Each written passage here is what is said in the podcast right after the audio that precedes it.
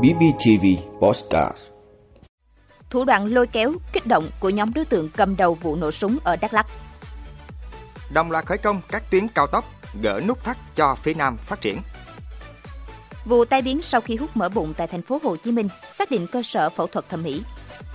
Ngân hàng nhà nước tiếp tục hạ lãi suất điều hành. Trung Quốc gia hạn cảnh báo nắng nóng cực đoan. Đó là những thông tin sẽ có trong 5 phút tối nay, ngày 16 tháng 6 của BBTV. Mời quý vị cùng theo dõi. Thưa quý vị, liên quan đến vụ nổ súng ở Đắk Lắk, các đối tượng trong nhóm cầm đầu đã từng lôi kéo dụ dỗ nhiều người dân ở nơi chúng sinh sống với những lời hứa hẹn cho tiền, tài sản.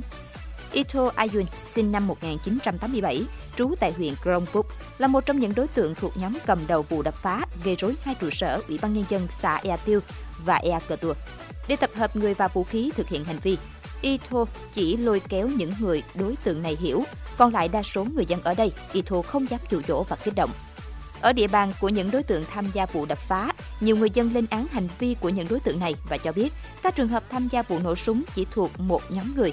Hầu hết bà con ở buôn làng sống lương thiện, chăm chỉ làm ăn và có cuộc sống kinh tế ổn định, không tham gia và bị kích động vào tổ chức hay nhóm chống đối nào. Đến nay, các đối tượng bị bắt giữ đều thừa nhận hành vi phạm tội nghiêm trọng của mình. Bộ Công an yêu cầu và kêu gọi các đối tượng đang lẫn trốn sớm ra đầu thú để được hưởng khoan hồng của pháp luật. Bộ Công an cũng khuyến cáo người dân hết sức cảnh giác trước các luận điệu xuyên tạc, thù địch và chủ động bảo đảm an toàn trong thời gian lực lượng chức năng tiếp tục truy bắt các đối tượng còn lẫn trốn. Đến nay, trước sự truy quét quyết liệt của lực lượng chức năng cùng với công tác tuần tra kiểm soát, tình hình an ninh trật tự tại tỉnh Đắk Lắk đã trở lại trạng thái bình thường, cuộc sống người dân dần ổn định. Thưa quý vị, các tuyến cao tốc đồng loạt khởi công trong những ngày tới là tín hiệu vui tháo gỡ nút thắt về giao thông, tạo động lực cho khu vực phía Nam phát triển. Cụ thể, ba tuyến cao tốc ở phía Nam gồm Khánh Hòa Buôn Ma Thuột, Biên Hòa Vũng Tàu và Châu Đốc Cần Thơ sẽ đồng loạt khởi công trong vài ngày tới.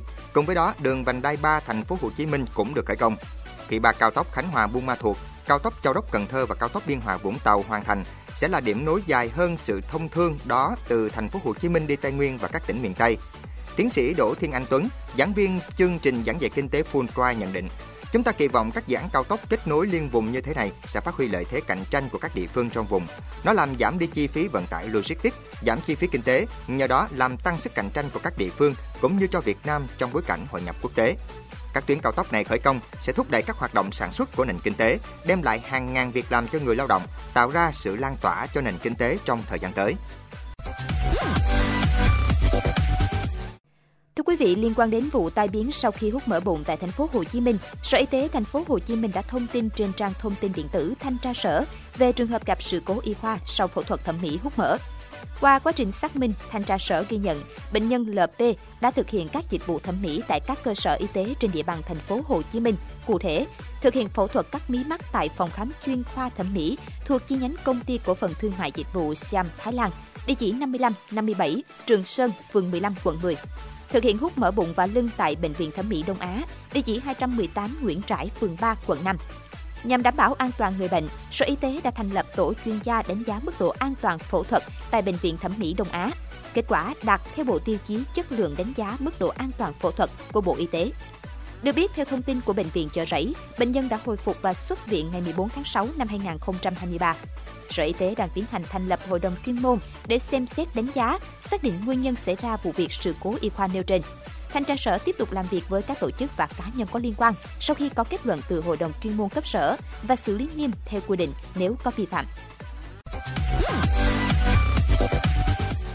Thưa quý vị, hôm nay Ngân hàng Nhà nước thông báo giảm lãi suất điều hành lần thứ tư kể từ đầu năm đến nay, có hiệu lực từ ngày 19 tháng 6. Đây là lần thứ tư liên tiếp kể từ trung tuần tháng 3 tới nay, Ngân hàng Nhà nước điều chỉnh giảm các lãi suất điều hành. Ba lần trước là vào các ngày 14 tháng 3, 31 tháng 3 và ngày 23 tháng 5 năm 2023. Theo các chuyên gia kinh tế, việc hạ lãi suất điều hành sẽ tạo điều kiện cho mặt bằng lãi suất hạ xuống, khiến chi phí sử dụng dòng vốn thấp, từ đó cải thiện kết quả hoạt động kinh doanh của doanh nghiệp. Người dân có thể quyết định tiêu dùng nhiều hơn bởi chi phí vay vốn thấp, Hiện tượng này sẽ kích thích tăng trưởng kinh tế và làm gia tăng khối lượng đơn hàng cho doanh nghiệp. Ngân hàng nhà nước cho biết, động thái giảm lãi suất điều hành trên nhằm tiếp tục thực hiện chủ trương của Quốc hội, chỉ đạo của Chính phủ, Thủ tướng về giảm mặt bằng lãi suất, hỗ trợ người dân và doanh nghiệp tăng khả năng tiếp cận vốn, góp phần phục hồi sản xuất kinh doanh. Thưa quý vị, Trung tâm Khí tượng Quốc gia Trung Quốc đã gia hạn cảnh báo vàng về nhiệt độ tăng cao khi các đợt nắng nóng thiêu đốt một số khu vực tại nước này. Hôm nay, nhiệt độ vào ban ngày tại nhiều vùng ở miền Bắc Trung Quốc, thành phố Liêu Ninh, khu tự trị Nội Mông, tỉnh Cam Túc và Tân Cương sẽ vượt ngưỡng 35 độ C. Tại một số điểm, nhiệt độ nhiều khả năng phổ biến từ 37 đến 40 độ C, có nơi trên 40 độ C. Trung tâm Khí tượng Quốc gia Trung Quốc khuyến cáo người dân tránh các hoạt động ngoài trời khi nắng nóng cao điểm vào buổi chiều. Những người lao động phải làm việc dưới nắng nóng nên lưu ý áp dụng các biện pháp bảo vệ sức khỏe cần thiết. Trong khi đó, hơn một tuần nay, miền Nam Trung Quốc ghi nhận đợt nắng nóng kỷ lục. Một số nơi nhiệt độ trên 40 độ C, nhiều hồ chứa nước cạn kiệt.